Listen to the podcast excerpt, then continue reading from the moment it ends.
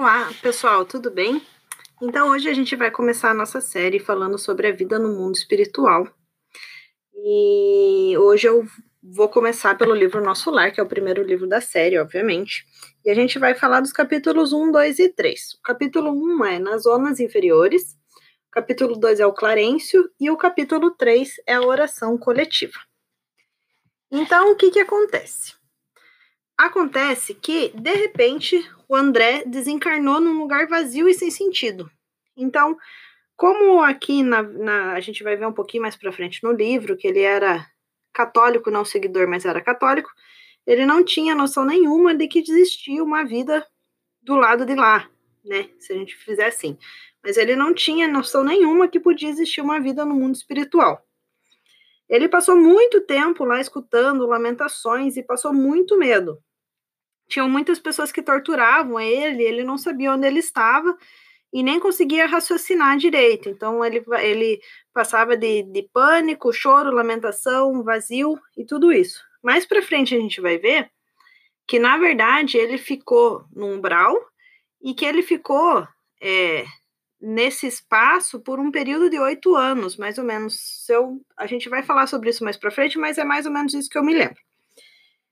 Então, é, vez ou outra, ele aparecia para ele, milagrosamente, algum tipo de, de alimento, e ele corria e ele realmente se humilhou mesmo para pegar, comer essas coisas, mas não era sempre, ele não sabia o porquê que isso acontecia, e ele não sabia por que que tantas pessoas vinham torturar ele e, e falar com ele nesse vazio, certo?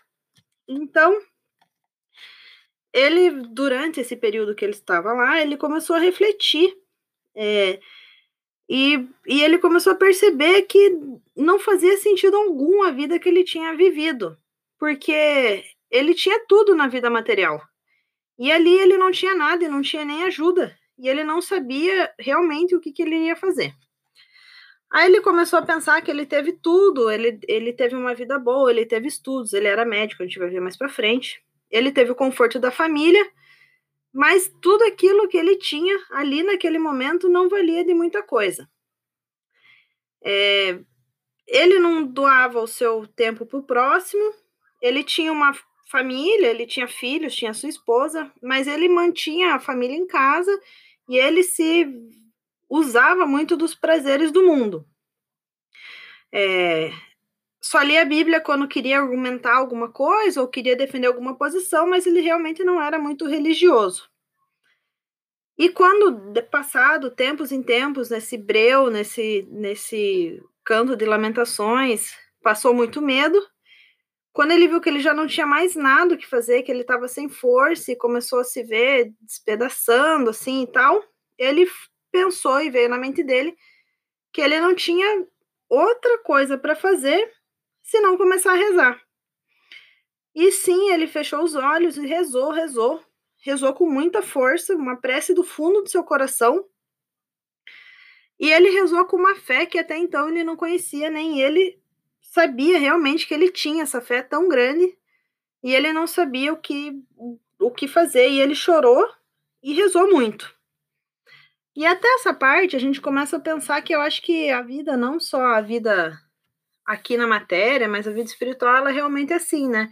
Quando a gente perde todas as forças é que a gente vai em busca da nossa fé e do nosso esclarecimento espiritual. Eu acho que é bem o que acontece hoje em dia. E a importância da leitura desses livros é realmente tentar é, despertar essa vida no mundo espiritual para que a gente consiga passar por esse momento aqui na Terra e não esperar é, o desencarne para então ter esse despertar. Porque afinal de contas a gente acredito que a gente vai ver nos livros, mas a gente veio na Terra para ter essa evolução. Então, é, o livro chama atenção nesse primeiro capítulo justamente sobre isso, sobre o a gente valorizar o momento que a gente está tendo agora e o ser grato por, por Deus nos dar, nos dar essa oportunidade de estar tá fazendo essa leitura no momento de agora, porque a gente ainda tem tempo de reaver e não passar pela mesma situação que o nosso amigo André passa nesse primeiro capítulo aí do nosso lar. Então, voltando lá para o livro, ele começa a rezar, quase sem forças, reza muito, reza uma prece realmente do fundo do coração, apesar de que ele diz que não sabia rezar, mas realmente foi um, uma súplica de, de, de amor por algo maior que ele ainda não conhecia. E aí então que surge Clarencio. Clarencio a gente vai ver mais para frente quem que quem era Clarencio, mas ele trabalhava lá no mundo no nosso lar, que é o, o nome do livro, né? Então a gente vai ver que o nosso lar era um, um local, um, um hospital espiritual, não sei se eu posso dizer assim. Mas enfim, surge Clarencio na frente dele, que resgata ele e leva até um local que tinha um muro alto eu, na minha imaginação, quando eu leio esse livro, eu imagino um muro, tipo, é, daquelas, daqueles filmes que a gente vê antigos, sabe? Aqueles muros de pedra, assim, e aquelas portas gigantes que a gente olha para cima e não vê o fim. E na minha concepção, na minha leitura do livro, o muro era mais ou menos assim. E ele era cheio de trepadeiras e tudo mais, e ele consegue, ele, ele pede Clarencio tá junto com, com o André carregando ele, e ele consegue entrar nesse, nesse local que até, que até então André desconhecia, não sabia onde era. E mais para frente a gente vai conhecer que local era esse. Mas então eu só, só queria passar para vocês o como era esse muro para mim. Então ele era muito grande de pedra, enfim, bem daquelas coisas de filmes antigos. E então, chegando lá, ele é encaminhado para um hospital é, sem meio sem saber, meio perdido, sem saber onde ele estava, o que estava acontecendo. Então foi assim ele chegou nesse hospital. Quando ele chega no hospital, ele começa a ver que as pessoas estão começando a se reunir para uma prece e ele não sabe o que está acontecendo. E mesmo ele estando muito enfermo, muito debilitado, sem poder se locomover muito, ele pede para participar dessa prece, porque eh, a gente vai ver no, no livro, o André é uma pessoa muito curiosa e, e devido ao seu raciocínio lógico e seu seu conhecimento médico, que era uma coisa que ele traz à vida espiritual, ele queria muito aprender e saber como as coisas funcionavam, é, e, e, e, entender, montar esse quebra-cabeça do que era aquilo que ele estava vivendo no mundo espiritual. Então, chegando nessa nessa prece, ele viu, é, após uma prece coletiva, então todo o local que ele estava, todo mundo realmente parou para fazer essa prece. É, tinha um governador e ele começou a entender, opa, como assim um governador? Então existe uma estrutura aqui, existe uma organização. É, a cabeça dele começou a se encher de dúvidas, nenhuma resposta, mas ele começou a ficar cada vez mais ansioso por descobrir esse novo mundo que de repente se surgiu aos olhos dele. E e feito isso, feita essa prece coletiva, que ele descobriu esse governador, todas essas dúvidas, apareceu uma coisa na mente dele, é que ele só tinha uma certeza naquele momento. E essa certeza era que ele tinha muito para aprender.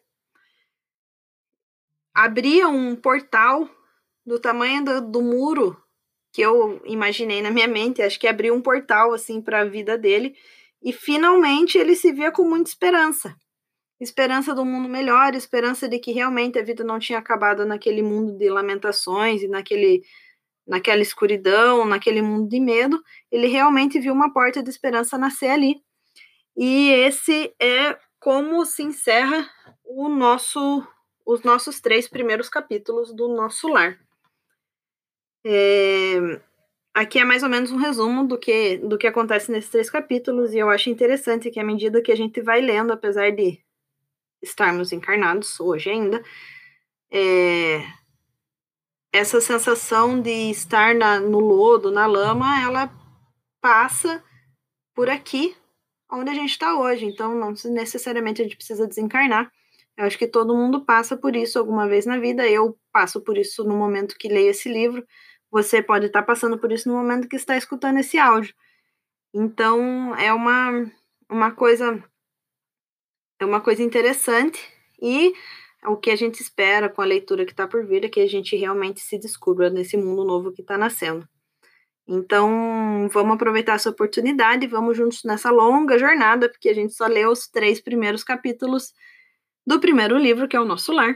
Tem muita coisa para a gente aprender. Se eu falar alguma coisa que não necessariamente é verdade, eu já peço as considerações de vocês, porque eu também estou aprendendo, eu sou uma aprendiz, igual todo mundo que está escutando esse podcast. Então, a minha ideia mesmo é que eu consiga levar para as pessoas que têm dificuldade de leitura e que elas consigam ter acesso a esse conteúdo de uma maneira mais fácil. É isso, pessoal. Agradeço. O meu primo Rafael hoje não participou, mas espero, fica aqui o convite para que nos próximos capítulos ele se junte a gente nesse, nessa leitura e nessa jornada linda que está nascendo. Obrigado e até o próximo podcast.